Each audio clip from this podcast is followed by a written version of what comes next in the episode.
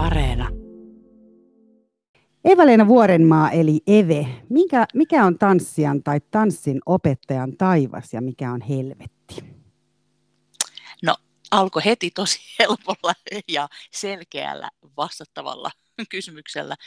Tanssinopettajan taivas on sellainen, missä ensinnäkin työympäristö on turvallinen niin tanssin opettajalle kuin oppilaille. Taas tälleen niin kuin artistina, luovana persoonana, niin tota, tanssinopettajan taivas on sellainen, että on tanssisali, jossa on oppilaita, jotka on ihan älyttömän motivoituneita.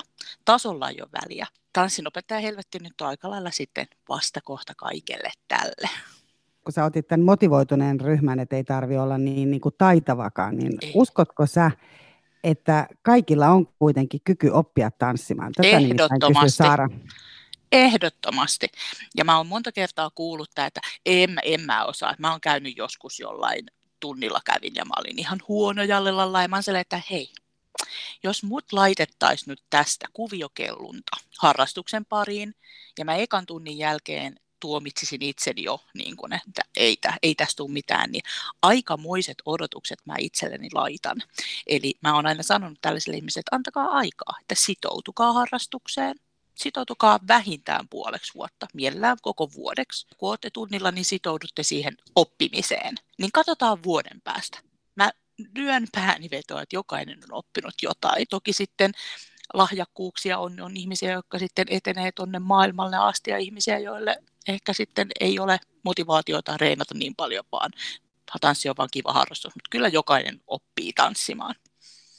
Onko se vähän niin, että, että kuitenkin vaikka sä oot tanssiryhmässä ja siellä opetellaan joku tietty koreografia, niin onko se niin, että jokainen silti voi niin kuin harjoittaa sitä omaa kehittymistä kuitenkin siellä niin kuin ryhmän sisällä, koska kyllähän siinä pitää kuitenkin se koreografia oppia. Niin puhutaanko me nyt tanssiryhmästä vai tanssitunnista? No jos puhutaan tanssitunnista. No tanssitunnista, niin koreografia on aina toissijainen. Se on yksi työväline, mutta se ei missään nimessä se tärkein juttu. Ja mitä mä aina sanon mun oppilaille, että muistakaa, että se, että te opitte koreografian apinoimaan, niin se ei tee teistä vielä tanssia, vaan tavallaan, että pitää löytää itsestään se liike ja niin kuin se liikkeen tuottaminen. Sitten tavallaan on niin paljon työkaluja, mitä opettaja voi antaa tanssin oppimiseksi. Ja tota, nyt mä unohdin jo kysymyksen, mä Sitten jos puhutaan tanssiryhmästä, niin siinä on sitten niin. se koreografia tietysti totta tärkeä, kai, sit, koska se joo, esitetään totta yhdessä. Kai, totta kai, koska sitten esitetään, sitten kiinnitetään, sitten oletus on jo, että ryhmän jäsenet ovat tietyn tasoisia ja niillä on tietyt jo työkalut ja osaamiset, niin sitten mä voin jo vaatia sitä, että mä haluan yhden aikaisuutta ja mä haluan samanlaista liikekieltä, mutta perustanssitunneilla, niin mä yritän aina sanoa, että me opetellaan koreografia, mutta siinä vaiheessa, kun te muistatte, niin kun huom, muistatte koreografian, niin se, sen jälkeen te alatte vasta tanssimaan sitä. Eli sitten saatte lisätä sinne sitä itselle omaa luonnollista tapaa liikkua. Ja mä sanon, että sen ei tarvitse olla samanlainen kuin mun. Että mä en halua itseni kopioita, enkä mä usko, että kukaan tanssinopettaja haluaa itsensä kopioita, vaan se rikkaushan on nimenomaan löytää, että ihminen löytää oman tyylinsä. Jos haluaa kehittyä tanssissa, niin pitää mennä mukavuusalueiden ulkopuolelle ja uskaltaa tehdä erilaisia juttuja. Mutta että näin. Periaatteessa vastaus Saarankin kysymykseen on se, että selvästi kaikilla meillä jollain tavalla on ehkä jonkinlainen tanssi sisällä, kunhan me vaan saataisiin sieltä ulos. On. Ja mun mielestä hyvä todiste siitä on lapset. Just kävelemään oppinut lapsen, laitat musiikkia soimaan. Mitä hän alkaa tekemään ensimmäisenä? Tanssimaan. Yle puheessa. Kysy mitä vaan. Tosiaan Jorin ja Saaran kysymyksellä lähti käyntiin tämän viikon Kysy mitä vaan ohjelma, missä vieraana on Eeva-Leena Vuorenmaa eli Eve. Ja sä olet sekä tanssija että tanssin opettaja että koreografi. Nyt me puhutaan tällä viikolla sun ammatistasi ja puhutaan mm-hmm. siitä, mitä se, mitä se työ on, mitä se työ on Suomessa, minkälaiset ne olot on, mihin sä jo viittasitkin. Siitä oli nimittäin tullut jo useampi kysymyskin ja aika laajalla skaalalla on kysymyksiä tullut muutenkin. Ja totta kai me puhutaan, koska on koronaepidemian aika, niin me puhutaan myös siitä, miten online-opetus sujuu ja onko tällä hetkellä ylipäätään tanssiopettajille töitä ja jos on, niin saako niistä rahaa, koska internet on nyt täynnä tanssitunteja ja kaikenlaisia online-jumppatunteja eri tasoisia ja, ja tosiaan niitä voi ihan vaan testailla täällä kotona. Kyllä. Ja koska tosiaan elämme koronaepidemian aikaa, niin haastattelukin tapahtuu online eli etäyhteyksin. Eva-Leena Vuorenmaa on tota, kotona Tampereella ja minä olen täällä Helsingissä. Yle Puhe. No niin Eve, ää, eli Eva-Leena, me kutsutaan sinua nyt Eveksi tässä haastattelussa, koska se, se on, on oikein hyvä. NS-artistinimi. Miksu kysyy, oletko koskaan unohtanut koreografiaa lavalla, ja jos, niin miten sellaisesta tilanteesta selviytyy? Oi kuule, kyllä olen. Ja siitähän selviytyy, se riippuu taas keneltä kysytään, että minkä tasoisesta tanssiasta, että onko nyt kyse ihmisestä, joka on juuri aloittanut tanssimaan ja menee ekan kerran tanssikoulun kevätnäytökseen vaikka esiintymään, mutta itselläni ainakin mulla se tulee kokemuksen kautta. Eli tavallaan siitä, että niin paljon on esiintynyt ja tanssinut, että tota, liike jatkuu. Näin tämän piti mennä. Tämä yrität niin mahdollisimman paljon peittää se, että ei tässä mitään tapahtunut. Mutta Mut mitä sitten, jos siellä on ryhmä ja sä vetelet nyt ihan niin kuin väärässä rytmissä, sit, kun sä unohdat ne niin kuin askelet. Siinä tietysti voi katsoa niitä vierellä olevia, mutta onhan se aika pelottavaakin se semmoinen niin blackout siellä. On, se on. Ja niin kuin mä sanoinkin, niin se, se tulee kokemuksen kautta, että kuinka paljon on hommaa tehnyt. Mutta mä muistan yhdenkin tapauksen, että mä katsoin, että aha, musiikki lähti, mun pitäisi olla lavalla nyt ja mä olin vielä kaikista edessä keskellä. Mulla oli sekunti aikaa miettiä, että mä juoksen, juoksenko mä siihen niin kuin paikalleni, missä on ehkä ensimmäisen liikkeen, mutta kaikki näkee, että okei, toi tuli nyt kyllä aika myöhässä. Vai ei, niin mä päätin valita, että mä odotin hetken, koska mä tiesin, että siellä tulee koreografiassa semmoinen kohta, jossa kaikki on pysähtyneinä. Ja kun oli pysähtyneitä, niin mä kävelin sille itse varmasti niin kuin siihen keskelle ja olin sellainen, että ja sitten me lähdettiin kaikki yhtä aikaa kävelee eteenpäin. Niin, että siinä piti muidenkin vähän sit sopeutua. sopeutua. No, et, ne, ne lähinnä vaan, kyllä, kyllä katsoisin, että aha, nyt sehän tuli paikalle. Mutta nyt kun sä otit tuon lavakoreografian tai miksi on kysymyksen kautta siitä päädyttiin, niin ää, puhutaanko me tässä, kun me puhutaan tanssista ja sun, sun tanssijan urasta ja tanssin opettajan urasta, niin onko se nimenomaan pitkälti sitä, että on joku tanssiesitys vai onko se myös ää, sitä, että olet jonkun artistin taustalla? Koska tämähän on iso osa tanssijan työtä ymmärtääkseni. Kyllä, ja tässä on vähän se, että mihin kun hakeutuu ja erikoistuu, niin hitaateissa erikoistuu. että tanssijan kenttähän on tosi laaja. Sä voit työskennellä teattereissa, ensemble-jutuissa, musiikkiteatterissa sä voit olla ihan perusteatterissa tosiaan, oopperassa. Sä voit olla artistien taustalla, sä voit olla produktioissa mukana. Produktiot on, on, on olemassa, on olemassa esimerkiksi dan, kaikkia erilaisia tanssikomppany, niin kuin vähän taiteellisempia jossa tehdään joku sitten tuotos, on se sitten video tai on se sitten joku tämmöinen ihan lavalla esitettävä tanssiteos. Sä voit olla semmoisissa mukana, sä voit olla hankseissa. Niin no kun... sä et ehkä voi olla hankseissa. No miksi? No, en voi olla. Eikö tässä ole sukupuolikysymys kuitenkin jollain tavalla, mutta joo. Kyllä, mutta siis tanssin, tanssin kenttähän on aika laaja. Mutta itse olen enemmänkin ollut nimenomaan artistien taustalla mainoksissa TV-ssä. That's it en tota, ole ollut näissä taiteellisissa produktioissa mukana. Nämä artistit onkin niin kuin iso, iso osa tätä. Suomessa on artisteja, jotka, kuten kerroitkin, käyttävät tanssijoita ja, ja sitten tietysti esimerkiksi jos ajattelee tuommoista vaikka amerikkalaista musiikkiskeneä, niin ää, ne mm. tanssijathan on myös aika isoja tähtiä, vaikka he kyllä näköjään joutuu aika monessa haastattelussa puhumaan itse asiassa kyllä. aika paljon vaan sit artistista olen huomannut. Kyllä. Kenen tanssijana sä olet ollut? Mä olin sen verran vanha tanssija, että silloin kun me ollaan tehty artistihommia, niin ne ei ollut niin spesifejä. Eli tarkoitan, että on tilattu tanssijoita ja sitten ollaan menty tanssimaan. Että nykyään on menty tähän ison maailman meininkiin, että artistilla on ihan oikeasti omat tanssijat. Siinä aikaa, kun minä olen tanssihommia tehnyt, niin ne on niin kuin vaihdellut. Vähän niin kuin, että jos artisti tulee paikkakunnalle X, niin tavallaan kysytään sieltä kautta tanssijat tai yksittäinen juttu, että vaikka jossain tv joku tapahtuma, jonne halutaan tanssijoita. Nykytanssijat, jotka kiertää ja keikkailee, niin he on yleensä kiinnitetty suoraan tiettyjen artistien taustalle. Harmittaako, että olet sen verran iäkkäämpi, että et ole päässyt tähän. Nyt kuulostaa siltä, että sä oot niin 79-vuotias, mutta sähän et ole. Sä oot varmaan 37. Kyllä, no niin. Mm. ei harvita. Varmasti jos olisin 20, niin olisin tuolla kanssa hakemassa joka paikkaan ja näin. Tota, nykyään mun kunnianhimoni suuntautuu muualle. Eli mikä sun kunnianhimo on? Opettaminen. Eli mä henkilökohtaisesti tykkään semmoisesta tosi ruohonjuuriopettamisesta.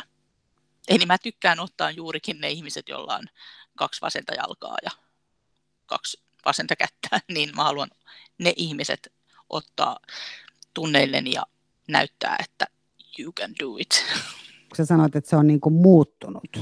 Eli, mm. eli onko se jotenkin enemmän semmoista, niin kuin, kun ihminen ikääntyy, niin semmoista niin kuin syvenemistä? En mä tiedä, haluanko mä liittää sitä ikään, koska mä oon niin paljon tavannut todella huikeita nuoria tanssijoita, ylipäänsä nuoria ihmisiä, jotka eh, on niin upeita ja ajattelevia ja valveutuneita ja fiksuja, että itse vaan miettii, että herra mitä mä tein ton ikäisenä. Itsellä se on ollut enemmänkin sitä, että mä oon nähnyt sen puolen, niin kuin osittain, en tietenkään ihan tollasena, mitä se nyt on, koska maailman aika on eri, mutta mä oon tavallaan nähnyt sen ja se on ollut ihan kivaa, mutta ei mua koskaan varsinaisesti saanut eniten sellaisessa lavalla esillä olosta. Silloinkin, kun se on ollut se niin kuin isoin päämäärä, niin silloinkin niin ehkä sen, sen takia se on ollut helppoa, että on löytänyt ja tämän oman reittinsä tänne tanssin opettajuuteen ja sieltä sen intohimon. Kyllä varmasti on mun ikäisiä tanssijoita, jotka haluaisi olla tuolla artistien taustalla ja minä haluaisin henkilökohtaisesti nähdä siellä artistien taustalla minun näköisiä ja kokoisia ikäisiä, ikäisiä ihmisiä. Kiitos vaan. Mä pysyn vielä tässä aiheessa sen verran, että jos mennään tuonne suureen maailmaan, niin ää, esimerkiksi Solange, hän on iso mm-hmm. artisti ja niin. pitää itseään äh, hyvin sekä Kyllä. afroamerikkalaisena aktivistina että feministiaktivistina. Mutta kun hän oli esimerkiksi Flowssa esiintymässä viime elokuussa, niin hänen tanssiporukkansa oli todella virtaviivaista, hoikkaa, semmoista niin kuin mainoskaunista naiskuvaa. Mitä sä siitä ajattelet, Eve? Mä ajattelen, että siinä menetetään paljon, koska se, että jos me yhdistetään tanssius aina tietyn näköiseen ihmiseen, ja tässä tapauksessa yleensä valkoiseen ja hoikkaan, niin me menetetään upeita tanssijoita ja mitä kaikkea heillä on annettavaa tähän tanssimaailmaan, niin mä, mä näen sen vaan hirveän surullisena ilmiönä että mä haluaisin nähdä Pete Parkkosen taustalla nelikymppisiä, viisikymppisiä, seksikkäitä, ihania ihmisiä tanssimassa kohta sataa biisiä. Ajatus siitä, että tanssius liitetään siihen, että sun pitää olla nuori hoikka, valkoinen, able-bodied, niin miten voi olla tämmöinen taiteen ala, jossa ajatellaan noin hirveän kapeasti. Mutta esimerkiksi Lizzohan on semmoinen artisti, että kun rupeaa katsoa, niin kun katsoo hänen, tota, hänen videoitaan, niin siinähän naiskuva on jo heti paljon laajempi. Kyllä. Eli hän käyttää siis eri kokoisia tanssijoita siellä taustallaan ja, ja ehkä liittyy enemmän myös siihen hänen viestiin, tämmöiseen positiiviseen kehonkuvaviestiin varmaan muuten.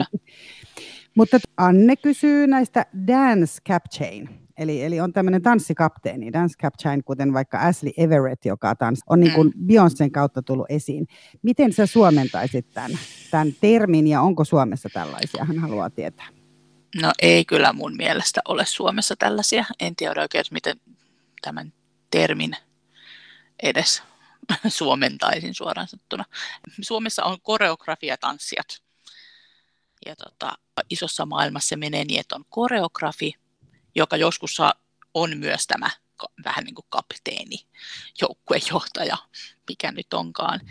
Mutta usein on koreografi ja sitten on tanssijat erikseen. Ja sitten on ne semmoiset niin kuin dance captain, jotka on, ne toimii tietyllä tavalla keulahahmona sille tanssiryhmälle, sit, jotka asetetaan eteen ja on enemmän näkyvillä. Ja ei meillä onneksi ainakaan vielä ole sellaista ilmiöä, koska kuitenkin kaikki tanssijat tekee siinä sen saman duunin, niin en oikein ikinä ymmärrä tämmöistä, että korostellaan sitten joitakin tanssijoita sieltä täältä. Ihan kiva, että koreografin nimi nousee, jos tanssi hän ryhmässä tai ei, niin se on tosi kiva, koska hän sen suunnittelutyön tekee ja visioi sen kaiken, niin totta kai heidän pitää saada krediittiä siitä, mutta sitten tuntuu jotenkin todella vieraalta ajatus, jos, mä mietin nyt itseäni, että mä koreografioisin jonkun teoksen, vaikka jollekin artistille, ja sitten mulla olisi vaikka kymmenen ihmistä, tanssimassa sen artistin taustalla. Niin sitten mä niin nappaisin sieltä yhden tai kaksi tanssia, antaisin tavallaan heille nimet, siis sillä tavalla niin kuin somessa ja kaikessa ja toisin heitä esille. Ja sitten kaikki muut olisi vähän niin kuin niiden taustatanssijoiden taustatanssijoita. Niin ei tunnu oikein tasa-arvoiselta. En lämpene tälle. Yle puheessa. Kysy mitä vaan. Sä myös jo esiin tämän niin kuin valkoisuuden. Miksi tämä on edelleen näin valkoinen? Että on kuitenkin paljon näitä tanssilajeja, jotka ei niin sanotusti meille kuuluisi. Ja täällä itse asiassa ää, Jyri kysyikin sitä, että käydäänkö niin kuin tanssissa tätä samaa keskustelua kuin esimerkiksi räpissä siitä, että valkoiset on omineet? Käydään, jos puhutaan ihan Suomessa. Niin toisissa lajeissa käydään vähän enemmän.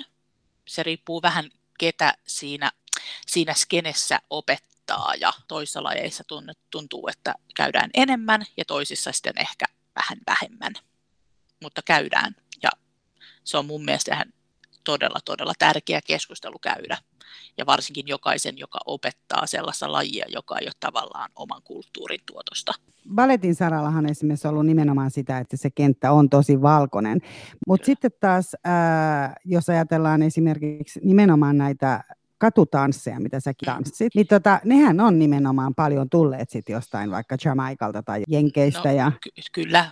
Mulle just tässä hetkessä nyt tuu kauhean montaa katutanssia mieleen, jotka ei olisi lähtenyt jotenkin vähemmistössä tai marginaalista.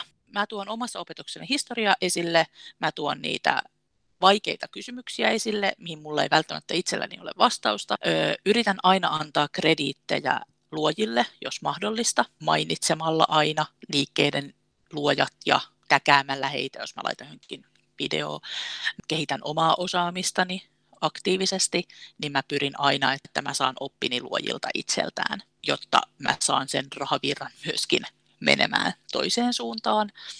Ja tällä tiivareilla niin ehkä liitän siihen sellaista pientä keskustelua. Että Onko tiivari tiivis ryhmä? Tai tiivis kurssi, workshop, joo. Tämä dancehall, mitä mä opetan, niin on semmoinen yksi mun päälajeista, niin sitten mä yritän myös täällä Suomessa sitä olla siinä skenessä. Ja hyväksytäänkö sut siellä? Vai? Hyväksytään, kyllä. Mä oon tyyty, hyvin tyytyväinen meidän dancehall-skeneen. Totta kai joka skenessä on aina omia ongelmakohtiansa aina välillä ja tulee välillä, mutta se on vaan ihan hyvä, että tulee keskustelua. Meidän skene on inhon sanaa valveutunut, mutta vähän on valveutunutta ja mun mielestä tosi niin kuin sydän paikallaan porukkaa. No tähän sydänpaikallaan porukkaan sopii hyvin Petulian kysymykset, joka kysyy siitä, että ensinnäkin, että mitkä on helpoimmat ja vaikeimmat tunteet esittää tanssin avulla. Ja lisäksi hän kysyy sitä, että onko tanssi semmoinen kieli, missä sanoja ei tarvita. Tanssi on nimenomaan universaali kieli, missä sanoja ei tarvita. Ja kun sä näet jonkun ihmisen tanssimassa, niin mitä hän nyt haluakaan ilmentää, niin totta kai riippuu myös niin kuin ihmisen niin kuin tasosta ilmentää, että kuinka paljon on tanssinut, mutta että kyllä sä yleensä niin kuin pääset siihen kiinni. Ja tota, tämähän on hyvin yksilöllinen kysymys, mikä on vaikeimpia ilmentää. Mulle on tosi vaikeaa ilmentää iloa. Mun on helpompi ilmentää tanssin kautta surua, ahdistusta, vihaa, kaikkia vähän tämmöisiä ns. vähän tummempisävytteisiä tunteita. Ilo on mulle tosi haastavaa. Mulle tulee aina tosi semmoinen olo, että se on hirveän päälle liimattua. Ja se on mun semmoinen epämukavuusalue, jota mä yritän aina totta kai työstää. Koet sä sen jotenkin niin kuin pinnallisempana sitten? Ei, mä veikkaan, että se on enemmänkin mulla vaan niin kuin sitä semmoista yksilöllistä, niin kuin, että millainen persoona minä olen. Mä olen ehkä vähän pessimisti ja vähän skeptinen ja vähän semmoinen, en helposti salli ehkä itselleni tätä onnen ja ilon tunteita. Sen takia se on niin kuin ehkä enemmän semmoinen henkilökohtainen kamppailu. Jokaisella on eri vastaus, että mikä on se vaikea, mitä on vaikea ilmentää. Mä sanoisin, että sitä on vaikeaa ilmentää, mitä sulla on vaikeaa ilmentää omassa elämässäkin. Mä olen semmoinen ihminen, jolla on tosi vaikea sanoa toiselle ihmiselle, varsinkin mitä läheisempi ihminen, vaikka omalle kumppanille, että vitsi sä oot hieno tyyppi ja mä oon tosi onnellinen, että mulla on sut ja tai ylipäänsä sanoa, että vitsi, nyt mulla on tosi hyvä fiilis ja mä olen iloinen. Mulla on paljon helpompi sanoa, että kyllä tänään taas ketuttaa kaikki. Mutta tavallaan tässä tuli nousi kuitenkin esiin myös, myös se, että, että se on tosi kansainvälistä jollain tavalla, että sä et tarvitse semmoista yhteiskielitaitoa. Kyllä. Suurin osa opettajista, jonka tunnelma käy, ei puhu suomea, ei ole Suomesta, ja mua on itse tosi huono kielissä, niin tosi usein menee tunneilla ohi, että se on vaan apuväline tanssi on universaali kieli. Yle puheessa. Kysy mitä vaan. Miten sitten se, että tanssilajeissa on paljon eroa ja sitten se, että miten sen tanssilajin valitsee. Ää, täällä kysytään sitä, että tunnistatko ihmisissä sen tanssilajin, joka hänelle sopisi. Nä, näetkö se siinä, että onko se balettitanssijat tai kabukitanssijat tai dancehall-tanssijat tai niin kuin, osaat sä, mm, onko no siinä siis, ihmistyyppi? Mä vastaan kahdella tavalla. Mä vastaan, jos joku on tanssinut jotain lajia, niin sen mä näin esimerkiksi ihan vain tanssiteknisistä asioista. Kyllä, mä joskus näin, että vitsi tolle ihmiselle sopisi tämä laji, mutta mä en ikinä sano sitä. Mä käyttäisin mun mielestä mun auktoriteettia ja vaikutusvaltaa väärin. Mun mielestä ihmisen pitää löytää se oma lajinsa itse. Totta kai mä voin opettaja sanoa, että hei, käypä kokeile tämmöistä, että mä uskon, että sä tykkäisit siitä. Enkä mä, vaikka mä näkisinkin, että tolle sopisi tämän, tuo laji, niin voihan se olla, se sille sopii, mutta silti se ei ole hänen se semmoinen juttunsa. En mä sitä näe, mitä sun sisällä on ja mikä sinua sun sisällä liikuttaa, mikä saa sut tuntemaan ja kokemaan, koska kyllä jokaisen ihmisen pitää löytää se omat lajinsa itse. Ja se on ihanaa, kun sen löytää, koska se hetki on vähän semmoinen ensirakastumisen hetki. En mä oikein osaa kuvata sitä muuta. No toi on hyvä kuvaus toi rakastuminen ja saan siitä hyvin kiinni. Ja, ja itsekin huomaan, että kuitenkin se, että minkälaisen tanssin pariin ää, itse hakeutuu tai miten joku toinen ystävä, niin itse tälleen stereotyyppisesti voisin sanoa, että yksi on vaikka enemmän balletti, ihan myös ne musiikkivalinnat ja tapa olla ja, ja kurin alaisuudet ja kaikki tällaiset. Niin näetkö jotain tällaisia stereotypioita? Mä oletan, että tässä en, kysymyksessä oli en, kysymystä. Joo. En, koska mä oon myös sitä mieltä, että semmoinen ihminen, joka on hirveän kurinalainen, se voi vapautua aivan päinvastaisessa lajissa. Se voi löytää itsestään jotain ihan uutta, tai se pystyy viimein ilmaiseen jotain sellaisia tunteita, mitä se ei välttämättä pysty niin, kuin, niin ei, ei, ei, ei, ei mun mielestä voi sen mukaan, että okei, sä oot hirveän kurinalainen ja käveletkin ryhdissä, niin paletti on sulle ja ei, ei pysty. Eli ihmiselle voisi periaatteessa sopia jopa se, että menisi niin kuin, äh, balettitunnille, jos on semmoinen niin bohemin rönsyyliä, niin sekin voisi olla niin kuin todellakin, ihan Todellakin. Kannattaa kokeilla mahdollisimman monipuolisesti ja senkin jälkeen, kun sä löydät sen sun oman juttus ja lajissa, oot se, että okei, tämä on se, niin haasta itseesi ja mene välillä johonkin ihan muuhun. Käy eri opettajien tunneilla, käykää eri lajien tunneilla. Kemiatkin jo kohtaa jonkun toisen opettajan kanssa paljon paremmin joku toinen laji viekin sut pois mukavuusalueelta. Monipuolisuus kaikessa. Yle puhe. Eli tänään kysy mitä vaan ohjelmassa puhutaan tanssimisesta, tanssijan työstä ja tanssin opettajan työstä. Haastattelussa on Tampereelta Eva-Leena Vuorenmaa eli Eve. Känsäkäs Kangasalta on halunnut tietää, että kuinka hoidat jalkapohjiasi. Ei tarvitse olla tanssiakaan, että päkiät ovat kovat ja känsäiset. Mä haluaisin vastata tähän, että mä huolan tosi hienosti ja hienosti ja mahtavasti ja joka päivä rullailen niitä ja kaikkea. En hoida mitenkään. Ette edes rasvaa? En. Mutta mua on vähän niin kuin siunattu semmoisella että mulla ei tule oikein kovettumia eikä känsiä eikä mitään, että eikä me oikein iho rikkikään, että ei ole tavallaan ollut tarvetta. Kai mä sitten, jos mulla on nyt hirveästi rakkoja ja känsiä tulisi, niin jotenkin hoitaisin, mutta ei, sanotaan, että ei ole tarvinnut. Tota, eli kängäs, känsäkäs Kangasalalta ei nyt saanut tähän sitten Ei neuvoa. valitettavasti. Jal, valitettavasti. luokse sitten vaan. Niin, valitettava. Joo, ja siis nämä on sellaisia asioita, että varsinkin sitten, jos nyt ei puhuta nyt mistään ihorikoista, niin kipuun kannattaa aina reagoida tosissaan varsinkin tanssin, tanssissa. Tota, äh, Sitten täällä on kysymys siitä, että onko sulla paljon fyysisiä vammoja? On joitakin, suuri osa katutanssilajeista on lähtenyt, niin se on enemmän ollut ilmaisua ja yhteiskunnan rakenteisiin sortaviin rakenteisiin puuttumista ja semmoista aktivismia, sorrettujen ihmisten omaa ilmaisua ja tämmöistä. Ne lajit on itsessään rankkoja ja niillä on ollut ihan muu tarkoitus kuin tavallaan välttämättä nyt liikkumisen ilo tai joku muu tavoite liikunnan avulla, vaan enemmänkin se, että ilmastaan ja tehdään. Ja niin kuin fyysisesti ne ei ole todellakaan mitään välttämättä ergonomisesti parhaimpia, mutta mä oon myös sitä mieltä, että hyvä opettaja osaa myös opettaa turvallisesti ja antaa parhaimmat työkalut turvalliseen toimimiseen. Mutta tota, kyllä, kyllä olen rikkonut polven ja nyt on alkanut viime syksystä lähtien noin nilkatkin vähän vihottelemaan. Mutta... Meinaatko jäädä tanssijana eläkkeelle?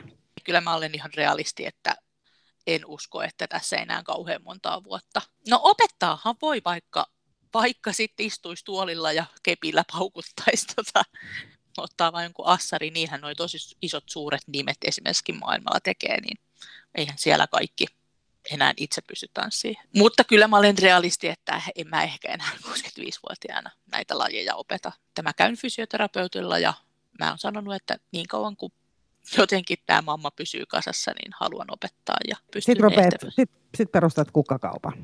Ei, sit musta tulee avusteisen seksin avustaja. Avusteisin seksin avustaja. Niin, Eli mikä, olet... en tiedä mikä se nimike on, mutta avusteinen seksi on se. Termi. Niin.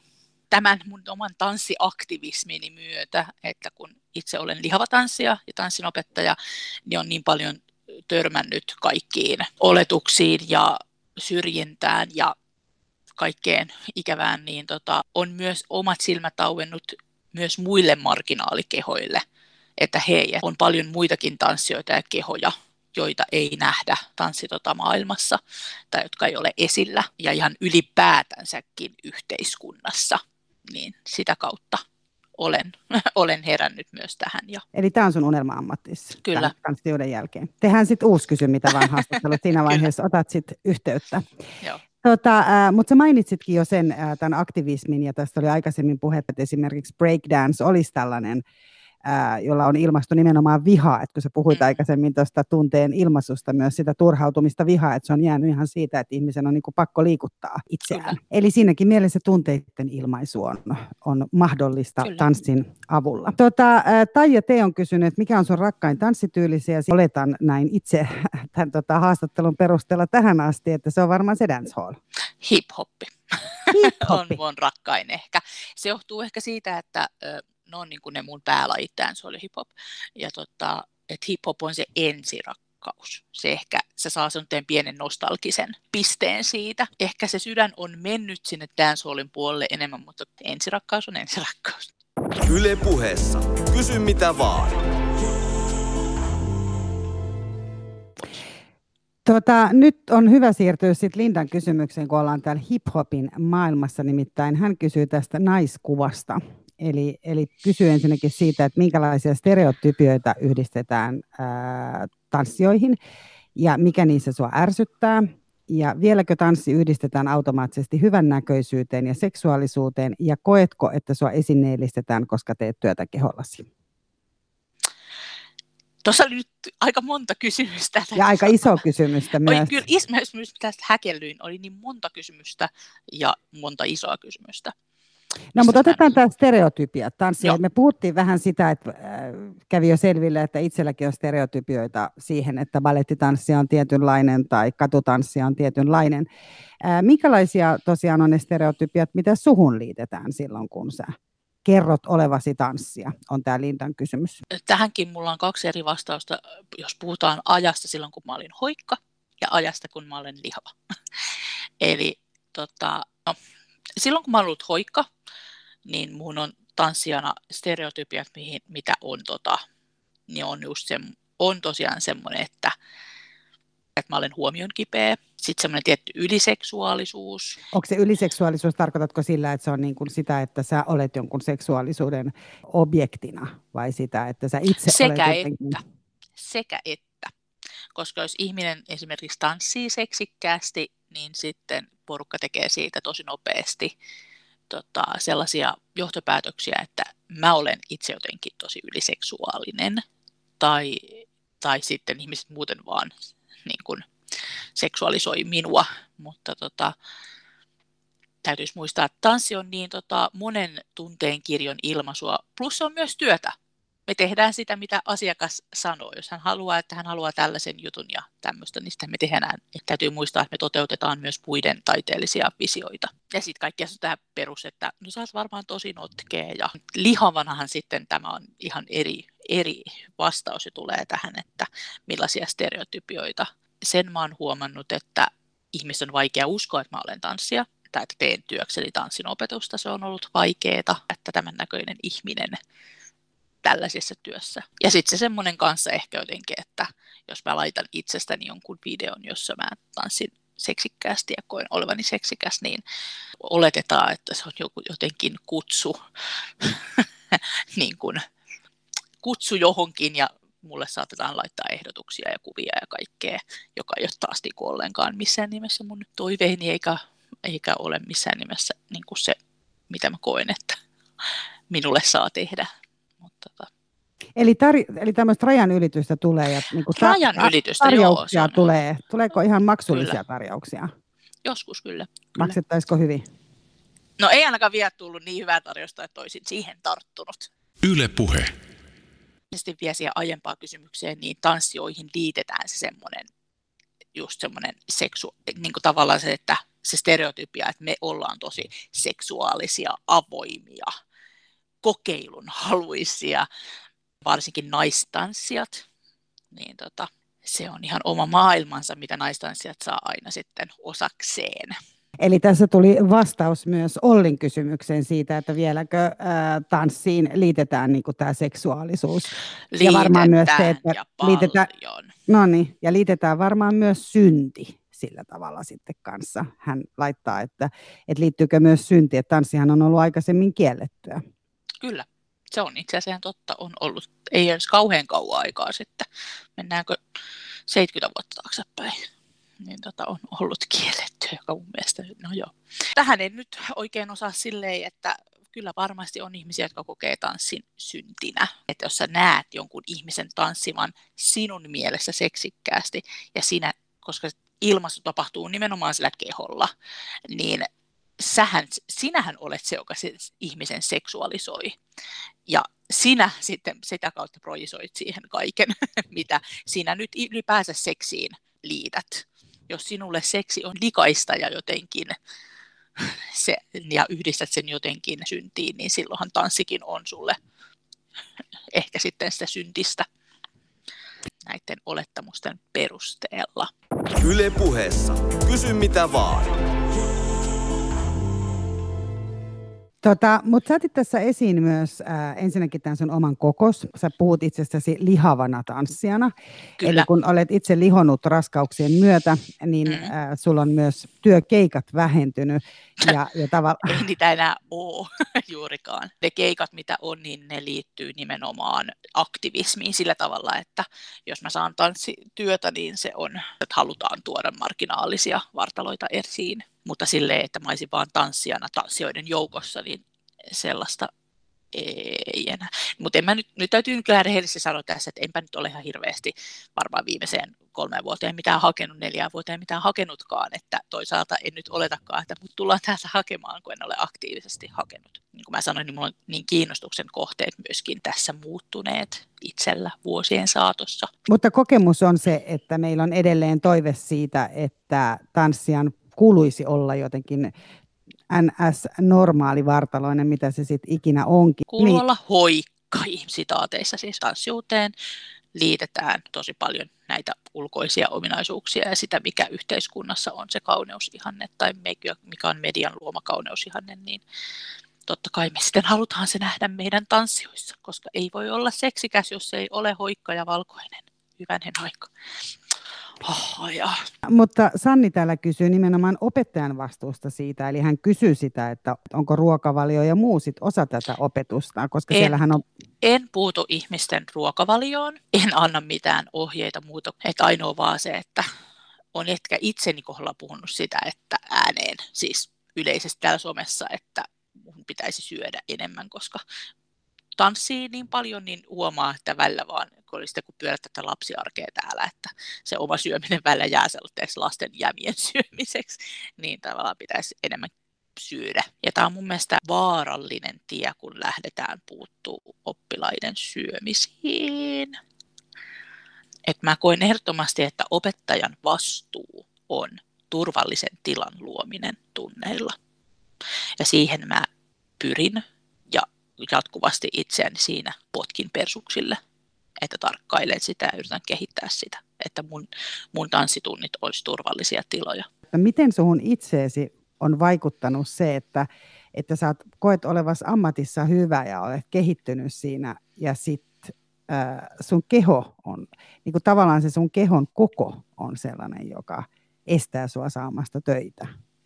Miltä se tuntuu? No Se tuntuu ihan älyttömän epäreilulta ja epäoikeudenmukaiselta. Musta tehdään olettamuksia ja päätelmiä pelkästään ulkonäköön katsoen. Ja jälleen kerran, kun varsinkin puhutaan tanssista, joka kuitenkin jo on harrastusta ja lalalla, mutta on myöskin niin oikeasti esittävää taidetta.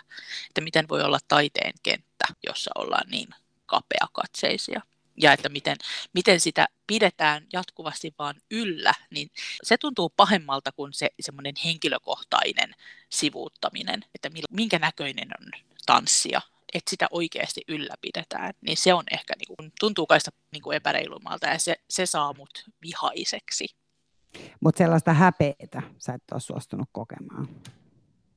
Alkuun, totta kai, koska mun vartalo yhtäkkiä muuttui mä niin kuin oonkin yhtäkkiä ihan eri asemassa kuin ennen. Että vaikka mulla on kokemusta enemmän kuin vaikka aikana, jolloin mä ollut hoikka, niin mä jotenkin kuitenkin on pyramiidissa jotenkin alempana. Kyllähän se on ihan niin kuin, what? What?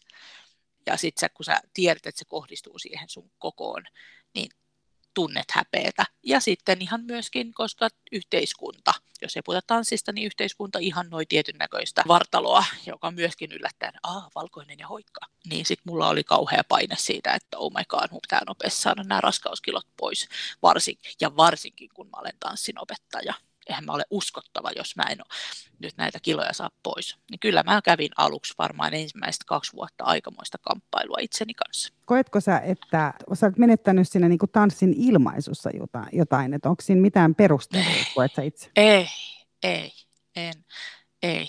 Kyllä mä nyt tietenkin realistisesti sen tiedostan, että ei nyt ehkä 111 kilosta ihan samalla lailla nosteta tonnekin, mutta enpä nyt, mä en ikinä harrastanut oikeastaan lajeja, missä nyt tarvitaan hirveästi nostelua.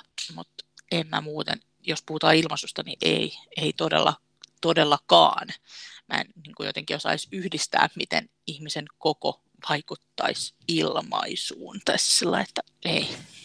Mutta voisikohan tässä vaikuttaa se, kun sanot, että sun on myös helpompi ilmaista ehkä sitä, niitä negatiivisia tunteita, niin ehkä noin rakas asia, missä sä oot, niin voikohan sekin sitten olla, että tavallaan, jos ei sieltä tule täysin hyväksytyksi, niin, niin on ehkä niin. helpompi sit ilmaista noita negatiivisia tunteita kuin No se, se on ilo. ehkä, kyllä, varmasti myöskin. Ei, sanotaan näin, että ei ainakaan paranna tilannetta. Mutta tämä nyt on ihan tämmöistä keittiöpsykologiaa. Niin, kyllä. Yle puhe. Heidi Otus on kysynyt useamman kysymyksen. Hän on kysynyt muun muassa sosiaalisen median kehityksen vaikutuksesta tanssiskeneen. Ja sitten hän on kysynyt ylipäätään tanssinopettajan asemasta suomalaisessa työkulttuurissa ja esimerkiksi just näistä asenteista ja oikeuksista ja näin. Ja myös sen, että miten tanssin opettajan asemaa voisi parantaa. Tanssikoulu maailma ja tämä koko tanssimaailma on viidakkoa sillä tavalla, että tällä alalla toimii luovat taiteelliset ihmiset. Tämä on ihmisten intohimo ja harrastus. Totta kai opettajilla on myös koulutusta, mutta että tämä on myös ala, jolla on ihan hirveän paljon ongelmia työasioissa. Eli että ei noudateta työsopimuksia, ei noudateta tessiä, ei ylipäänsä noudateta Suomen lakia. Valitettavasti tämä on semmoinen, mihin on tässä 20 vuoden aikana törmännyt todella paljon niin itse kuin myös kuullut monen monen eri kaupungeista, eri kouluista ja niin edespäin, niin monien kollegojen kanssa, että tämä on kyllä aikamoinen suo välillä, varsinkin kun noita nuoria opettajia ja tanssijoita tulee, niin haluaisi aina päästä pitämään jokaiselle preppauskurssin, semmoinen pidä oikeuksistasi kiinni kurssi. Älä tee näkyvyydellä pelkästään töitä, sillä ei makseta vuokria, että aina ihmiset osaisi hinnoitella itsensä ja pyytää työstä palkkaa. Ja ylipäänsä sitten, jos sä oot vakituissa työsuhteessa tai ylipäänsä työsopimuksessa työsuhteessa tai toimeksiantosopimuksella ihan sama, että niissäkin osaisit valvoa sun oikeuksiasi, koska valitettavasti ne ei välttämättä toteudu, jos et sä itse niistä pidä kiinni. Ja semmoinen ei tietysti ole sit aina kauhean toivottu työntekijä, joka on tosi tarkka omista oikeuksista. Ei siis, ei. Sen, se, sen olen nyt kyllä tässä todennut, kun olen seurannut ja nähnyt muolimaa. Niin että siinä vaiheessa, kun sä alat pitää oikeuksista kiinni tai ei välttämättä edes vielä mennä niinkään pitkälle, vaan vaan ilmaiset, että huom, tässä asiassa ei nyt muuten mennä ihan lain mukaan, niin sekin saattaa jo riittää sellaiseen, että et ehkä ole enää suuressa suosiossa. Tota, no sitten sekä tyhmä blondi että äh, Johanna Into kysyy siitä, että miten koronatilanne vaikuttaa tanssin opettajan työhön ja miten vaikuttaa tuloihin. Ihan tosi paljon, koska tällä hetkelläkin mä teen verokortilla töissä ja teen työsopimuksella töitä, plus että mä olen myös teen kevytyrittäjänä ja toimeksiantosopimuksella, niin toimeksiantosopimukset on tietenkin katkaistu ja peruttu. Sitten taas niissä, missä on työsopimuksella, niin on lomautettu. Niin sehän nyt tietenkin tarkoittaa, että tulos menee se alas aika reilusti, että minä nyt olen onneksi tehnyt töitä sen verran, että olen oikeutettu ansiosidonnaiseen, mutta tota, onhan se nyt kuitenkin, vaikka ansiosidonnainen on, on hirveän kiitollinen, että sellainen on olemassa täällä meillä Suomessa, niin ei se nyt sama asia nyt ole ollenkaan sit kuitenkaan. Kun mullakin on, mä tosi paljon myös työllistän kaikilla workshopeilla ja kaikilla semmoitteilla intensiivi pro, prokkiksilla itseäni, joita mä myöskin, joista mä laskutan. Aikamoinen tulojen tiputus tässä kohti sanoisin. Ja varsinkin sitten mietin niitä kollegoja, jotka pääsääntöisesti melkein tekee toiminimellä töitä, eli tekee toimeksiantosopimuksilla, niin niillähän tulot on tippunut ihan nollaan.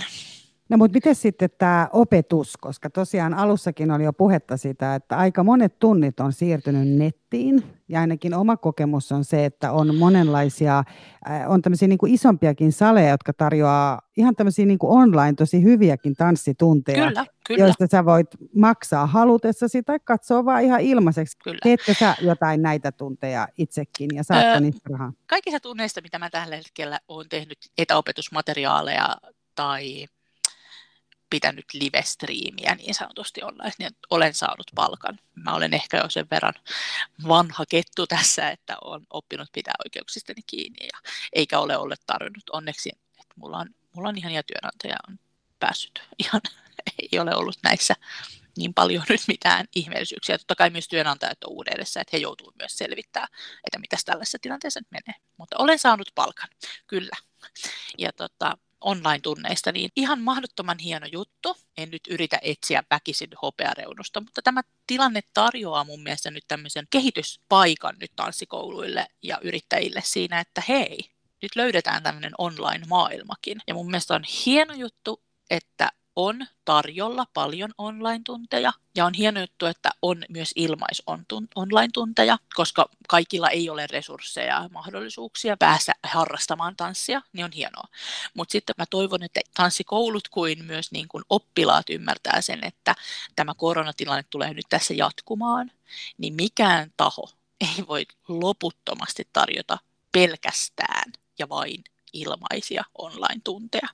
Että ymmärtäkää, että jos on pelkästään ilmaisia online-tunteja, vielä seuraavat neljä kuukautta, joko se tanssikoulu menee konkkaan, jos se maksaa siitä palkan, tai sitten ne opettajat tekee se jotenkin puoli-ilmaiseksi. Loputtomiin tämä tilanne näiden ilmais online-tuntien kanssa ei voi jatkua näin, että mä toivon, että jokainen tanssikoulu tarjoaa niitä ilmais online-tunteja ainakin niille omille tanssikoulun asiakkaille, niin kuin moni on tehnytkin, että tavallaan sitä kautta jatketaan niiden kautta. Ja sitten on muista ihanaa, jos on tarjolla myös jotain silloin tällöin ilmaista online-tunteja niin kuin kaikille avoimena. Mutta kun olen myös kuullut tätä, että asiakkaalta on tullutkin semmoista, että miksi ei ole enemmän ilmaistunteja ja miksi ei ole enemmän. Sillä ei, sen takia, kun meidän täytyy saada myös palkkaa. Ei työnantajakaan voi loputtomiin tarjota ilmaispalvelua. Mutta hyvänä, hyvänä puolena tässä varmaan voi olla myös se, jos haluaa tätä hopeareunasta ja jopa kultareunusta nyt nähdä tälleen niin amatööri tanssituntiharrastajana, niin on varmasti myös se, että, että nimenomaan näiden online-tuntien kautta, kun siellä on niin paljon näitä vaihtoehtoja, mm. niin on sitten ehkä myös se mahdollisuus semmoisellekin, joka ei aina vaikka omin aikataulujensa myötä pääsisi, tai on muuten laiska lähtemään tunneille, niin siis niin mä huomaan mä... ainakin, että se tekee sen, että hei, 19.30 siellä on nyt tarjolla, niin kuin, Kyllä, ja sillä mä sanoinkin, että tämähän on ehdottomasti nyt tämmöinen tavallaan just mahdollisuus, mahdollisuus tanssikoululle niin kuin jatkossakin tämän koronan jälkeenkin hyödyntää. Saada uusia asiakkaita, Niin, kyllä. saada uusia asiakkaita. Mutta lähinnä se, että, asiakkaita niin, myös. Kyllä, mutta vähän myös muistuttaa, että kun on paljon tullut itsellenikin pyyntöjä, että voitko pitää tuommoisen liven jossain, niin mä vähän sillä, että niin, voinhan mä sellaisen pitää, mutta tota, en mä niitä kauhean montaa nyt haluaisi ilmaiseksi, niin kuin, mä puhun nyt siis oppilailta, jotka on sillä, hei laita tee ig live. Tosi moni on kyllä myös laittanut, että vois voit tehdä jonkun opetussession ja kyllä hän on valmis maksamaan, mutta että ihmiset myös ymmärtää se, että ei mikään taho pysty ikuisesti ja pelkästään ilmaistunteja tarjoamaan. Että on ihanaa, että on ilmaistunteja, pidetään ne ohjelmassa, mutta maksullisillakin on paikkansa ja tarkoituksensa. Joo. Ja ehkä kun sitä sanotaan, että kun ihminen maksaa jotain, niin hän sitoutuu siinä enemmän. Johanna Into oli kysynyt myös tästä tanssin läsnäolosta ja kontaktissa, että kun se on niin mm. tärkeää, niin miten se tämmöisillä mm. etätunneilla onnistuu? Onko tämä kuitenkin semmoinen, että meidän kannattaa nyt niin kuin hyväksyä se, että ihan samaa läsnäoloa ja ei, tunneskaalaa ei ehkä saa? On, kyllä. Itse olen nyt pitänyt online-tunteja ja puhun nyt täysin omassa puolessaan, että mulla on ainakin kauhean ikävä mun oppilaita. siis mä, mä saan myös mä saan myös opettajana mun oppilailtani te annatte mulle energiaa, mä annan teille energiaa, se on sellaista energian vuorovaihtamista. Plus tämä opettajuushan on sellainen asia, että eihän mä, eihän mä ole myöskään opettajana koskaan valmis.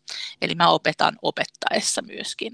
Mutta toki tämä online on nyt tarjonnut uuden tavan oppia opettamaan. Että kyllä mä olen ihan sillä, että tämä on alkuun vähän pelotti ja jännitti ja nyt kun on päässyt muutamia online-tunteja pitämään, on se, että no kyllä, kyllä tämä tästä, kyllä tämä tästä mutta eihän se ei, ja sitä mun mielestä ei voi kellekään edes luvatakaan, että nämä olisi aivan verrattavissa kontaktitunteihin, ei tietenkään, koska edes silloinkin, vaikka mä näkisin mun oppilaat screeniltä, niin ei se ole sama asia kuin tanssia ryhmässä. Tanssia, ne ihmiset on siinä sun ympärillä. Se, että mä pääsen siinä hetkessä, mä katson sua ja pystyn antaa sulle työkaluja ja niin kun, asioita, millä sä voit niin kuin sitä omaa tanssimista ja tekemistä niin kuin parantaa ja näin kehittää, niin ei se ole ei mitenkään päin sama asia. Uusi maailma, mikä on ihan hyvä asia, jee, yeah, mutta suosittelen silti niin kuin suosittelen ottaa molemmissa maailmoista parhaat jutut. Että. Niin ja kyllä tälle ainakin tosiaan täällä omalla olohuoneen lattialla tanssijana huomaa, että se todella niin kuin vaatii kyllä oikeasti niin kuin sekä jumpan kyllä. että tanssin opettajalta tosi paljon olla, niin kuin tiedät, että se pitää sitä, tuntuu, että on niin kova drive päällä, että täytyy ihan niin kuin todella ja ihmetellä. oppilaalta ja... vaatii myöskin mä oon ihan nyt, kun itse on ottanut muutamia online-tunteja ihan itse niin kuin ollut oppilaana, niin kyllä mä oon siis ollut, että wow, että miten mun oppilaat on niin hyviä, että ne pystyy seuraamaan näitä tunteja, kun jotenkin itselle, vaikka mä opetan, niin jotenkin tämä screenillä seuraaminen on jotenkin tosi vaikeaa. Niin se, että mun oppilaat niin kuin pystyy siihen, niin on ihan tosi, hyvällä tavalla mykistynyt hämmennyksestä, että wow, ja että he ovat niin sitoutuneita ja motivoituneita, että, koska onhan se eri asia oppia sille, että sä näytät siinä, kun tässä mun edessäni, niin, niin tota, tota, on tosi haastavaa molemmille. No voin kertoa kyllä, että itse olen aina välillä istahtanut tuohon sohvalle ja huohottanut siinä hetken aikaa, sitten vasta palannut tunnille, että sitä on vaikeampi tehdä siellä niin live-tunnilla. Mut mä vielä, no se on totta. Mä kysyn, Heidi Otus oli tosiaan kysynyt vielä tästä sosiaalisesta mediasta. Onko se vaikuttanut negatiivisesti tai positiivisesti? Sekä että. Eli mä näen sosiaalisen median se on tänään niin kolikkona, jossa on kaksi kääntöpuolta. Että toisaalta se on niin kuin, se tuo tanssijoille koreografeille, opettajille näkyvyyttä ja tota, mahdollista tuoda sitä omaa osaamista ja taidetta ja sitä, ja sitä kautta mahdollisesti saada niitä työ, työ, töitä ja sitä haippia ja sellaista omaa brändiä kasvatettua, mikä on hyvä juttu, mitä, mikä ei ennen ollut, kun ei ollut somea, ei ollut internetiä tai mitään, niin, niin tämä on ihan niin kuin helpottanut ja auttaa paljon.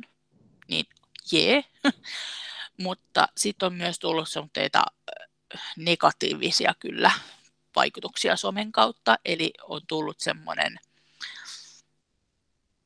mm, mikä ehkä liittyy siihen opettajuuteen, että mä välillä olen miettinyt sitä, että onko opettajan ase tai jotenkin onko opettajuus muuttunut.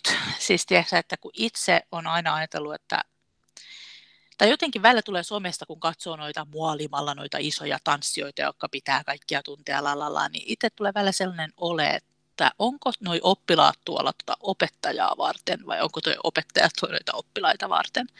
Et itse haluaisin ajatella, että opettaja on oppilaita varten siellä tunnilla. Minä olen siellä niin semmoinen ihminen, joka antaa niitä työkaluja ja apuja. Ja välillä tuntuu, kun katsoo tuota somea, että oppilaista on tullut opettajien taustatanssijoita.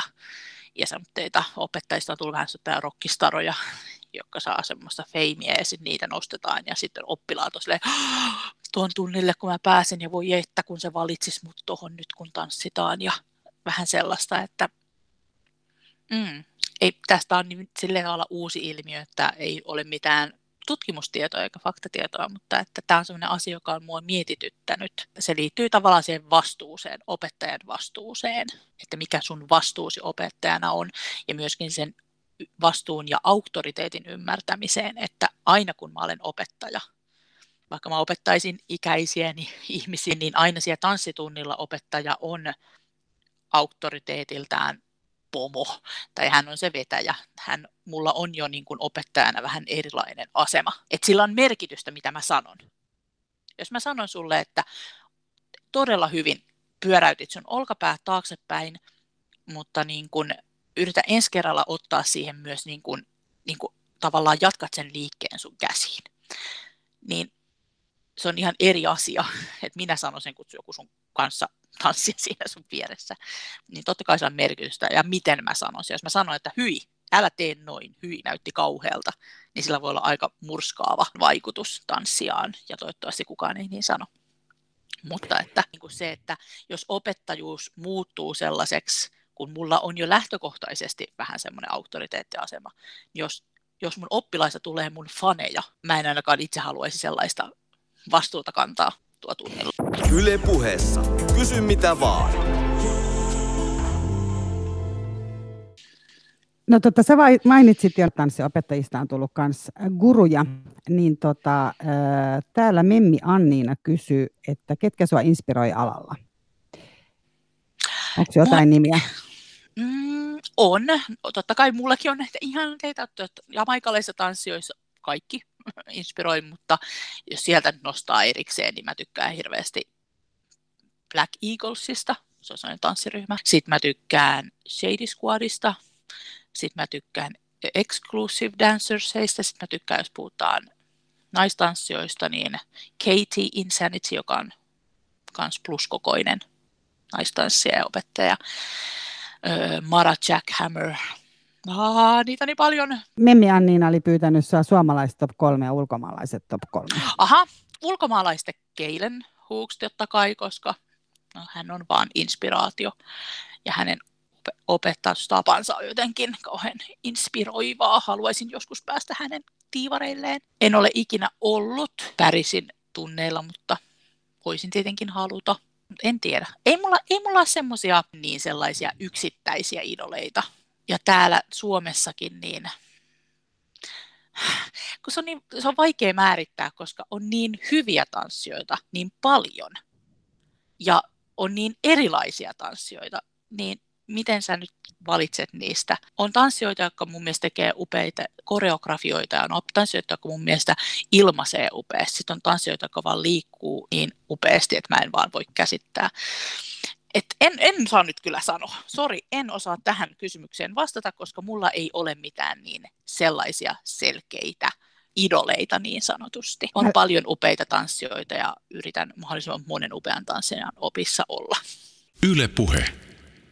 Jani kysyy, pojat ja miehet ja tanssi. Miten suhtautuminen on muuttunut vai onko? Kyllä mä näen, että suhtautuminen on muuttunut. Että ennenhän oli sellaisia lajeja, joita sä voit tanssia ilman, että sua leimataan tai tehdään olettamuksia sun seksuaalisesta suuntautumisesta.